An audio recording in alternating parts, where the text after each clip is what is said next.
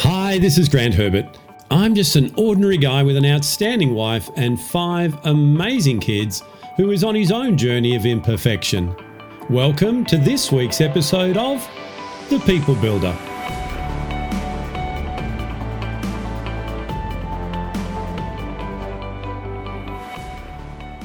Have you ever been told to leave your emotions at the door when you come to work? That work is just about our cognitive intelligence and getting things done. Well, that's the worst thing that you and I could believe.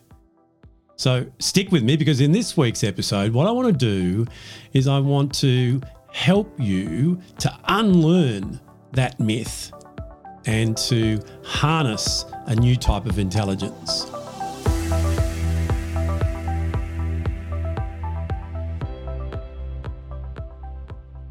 Hi, this is Grant Herbert, VUCA leadership and sustainable performance coach.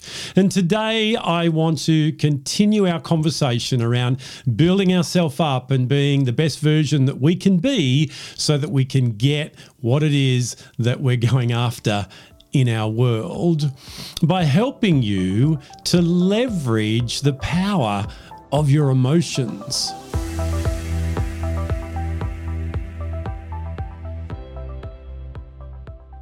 For many years, I believed what others were telling me about emotions, that they were something that we didn't use at work, that we need to separate from the emotion of things and just focus on the logic.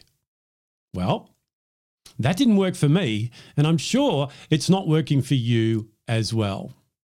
You see, you and I are emotional beings. We are not robots. So, therefore, being able to disassociate from who we are emotionally is not natural.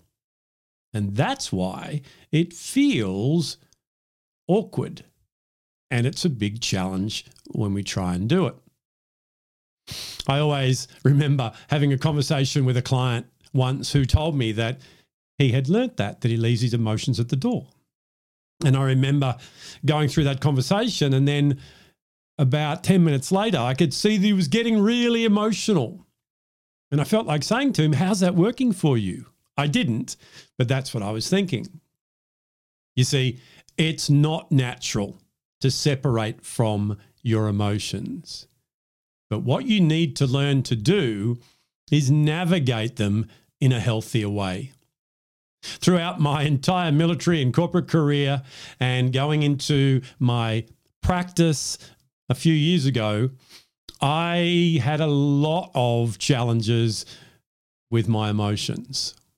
Instead of emotions being something that were there to support me, they were something that was creating a lot of challenges for me.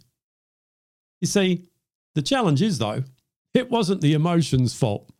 They were doing exactly what they were supposed to be doing. What I was doing was taking those emotions and navigating them in an unhealthy way. I see many people do this. It's a part of who we are. None of us are robots, as I said. We need to learn how to use our greatest intelligence, and that is our emotional intelligence. I remember hearing about this thing called emotional intelligence, uh, you know, about 15 years ago. And I hadn't heard of it. I didn't know what it was. But what I did know once I'd found out is that during my corporate career and military career before that, I certainly had none. They're not skills that you're born with. And I've been on a quest ever since to develop my own emotional intelligence and the emotional intelligence of those who want my help all around the world. Emotional intelligence is the ability to be aware of the emotions that you are experiencing in the moment, and then to use that information to manage your thoughts and your behavior. There's a number of different uh, teachings that I've got over the years, and indeed started teaching others as well, that I've needed to shift now that I know more. You have probably been told to manage your emotions. There's books out there, there's courses out there, programs, experts in this area that will tell you to manage your emotions. My experience is anything that gets managed, anything that is that's to do with a human being, doesn't get the result that you're hoping for. When people manage their emotions, they suppress them, they ignore them, they want to operate only on the logic without giving any acknowledgement or credence to those emotions. And that's where the problem starts. So, for us to understand how to navigate our emotions in a healthy way, we first need to understand what an emotion is and then look at the how to. An emotion is a physiological sensation in your body that is a cue, a clue, letting you know that there's something going on in your world right now in the moment. It's then the interpretation of that sensation that is the start of navigating that emotion. So, firstly, if we want to manage the emotion, we're managing internal physiological sensations, and that's where the problem lies. It's not something we're able to do. However, what we can manage or regulate, some might call it, is the thoughts and therefore the behavior that leads us to the feeling. Emotions are physiological, as I've said. The feeling is psychological. That's where, as I said, we have the sensation, and then there is a period in the middle here of giving that a meaning, looking at that, thinking about that, filtering that through our beliefs, and then we end up having some, some sort of a feeling. Those feelings can change and they can either escalate or de escalate dependent on what it is we continue to ruminate about and what we think about and what we do. That internal dialogue that I talked about, that mini me, that gets involved. Our beliefs, all that conditioning that we talked about, those limiting beliefs that we flipped last week, they're all involved in there. And then through that period, we go to a new feeling. Here's an example there's a feeling that people talk about all the time called anger.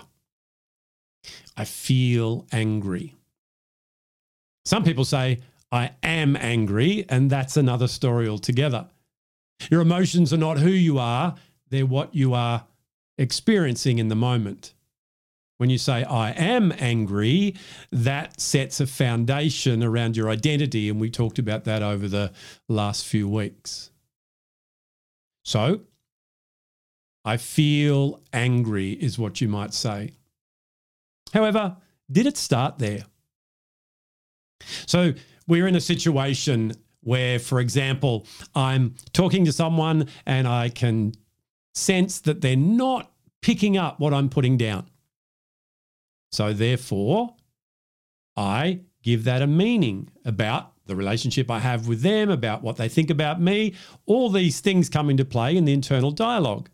And what I make that mean then will determine how I allow myself to feel. So initially, I might feel misunderstood. And that feeling misunderstood, nursed and rehearsed, might go to I feel frustrated. Then continuing on and the rumination on those negative and limiting beliefs and the meanings and all the thought pattern in the dialogue that's going on, then could lead to I feel angry.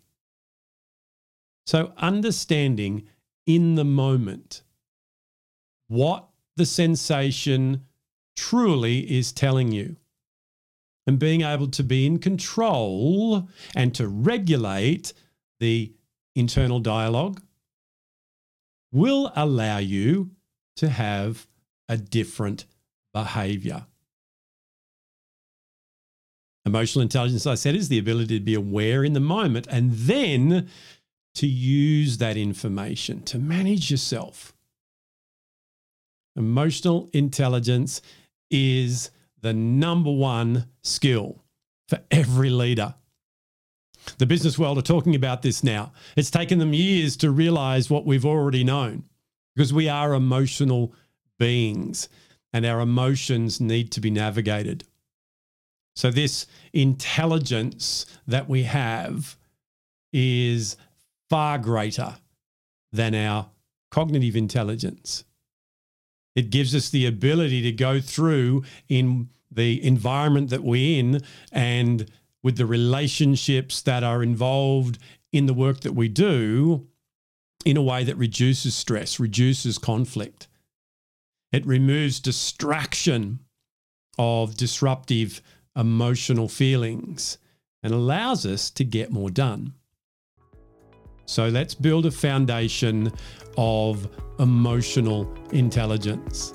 Well, that's it from me for another week.